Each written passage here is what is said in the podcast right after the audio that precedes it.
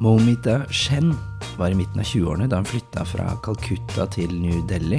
Hun skulle begynne på en eh, mastergrad i estetikk og kunsthistorie.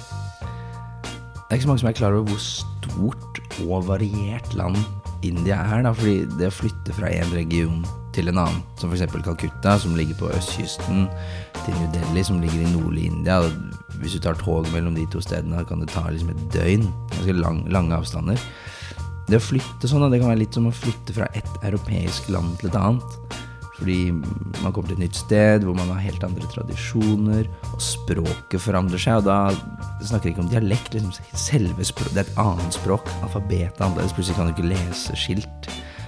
For ikke å snakke om maten, da. Momita bodde på et sånn studenthus på campus. Hun forteller at en av de tingene som hun savnet mest, det var den maten som hun var vant til hjemme i Calcutta. Every Monday at 6, my mouth just filled with saliva.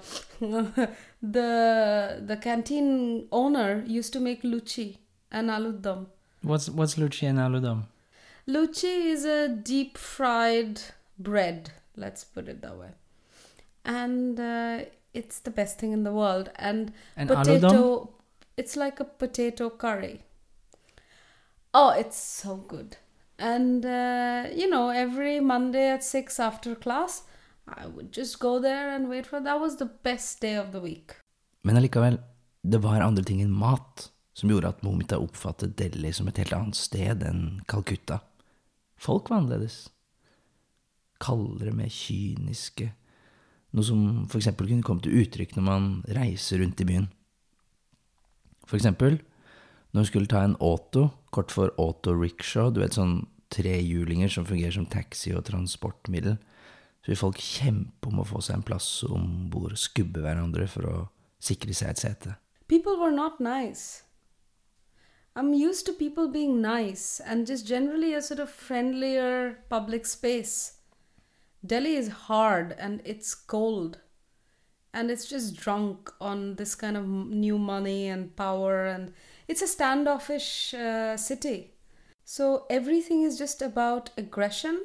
You have to push the push your neighbor out of the way to get to an auto.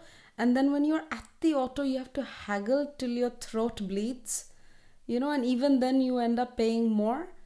Nothing runs on a sort of fixed price, which is not the case in Calcutta. The fare is fixed, there is unionization. Uh, people go from point A to point B in set vehicles.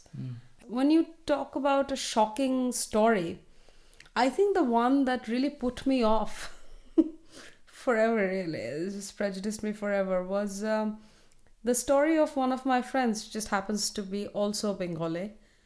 Um, she was doing a master's with us, and her husband was like at this entry level or ad hoc level professor position somewhere, like an assist. She, he was trying to get a job at Delhi University, and uh, they lived in a very small flat up in north of Delhi.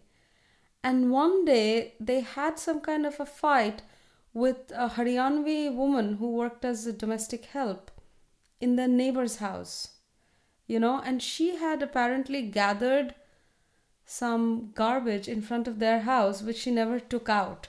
So for three days it was just lying there and it was stinking up. So they basically they got into a fight and after like some heated comments were shared she basically ended up telling them that आपकी क्यों सुनो आपके पास तो गड्डी भी नहीं है which basically means that you don't even have a car why should I listen to you? You know? For me this is a lasting impression of Delhi and I buy into this. Because I really think that in that city money speaks. It's not true for other cities of India but it is true for Delhi I think that it's so deeply classed. It's incredible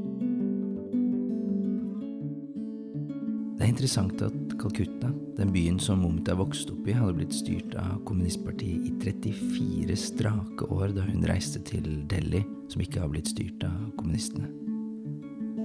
Det får meg til å lure på i hvilken grad politiske ideologier kan påvirke kulturen, og hvordan folk og fremmede oppfører seg mot hverandre. Momita tror at Calcutta er annerledes enn Delhi fordi byen utviklet en middelklassekultur pga. det kommunistiske partiets lange styre. Det er et parti som hun ellers ikke har noen romantiske ideer om. Ja, hvem vet? Kanskje det er sant? Etter tiår med marxistisk styre så er kanskje Calcutta fattigere og mindre utviklet enn New Delhi som by. Men samtidig, da, så er byen vennligere.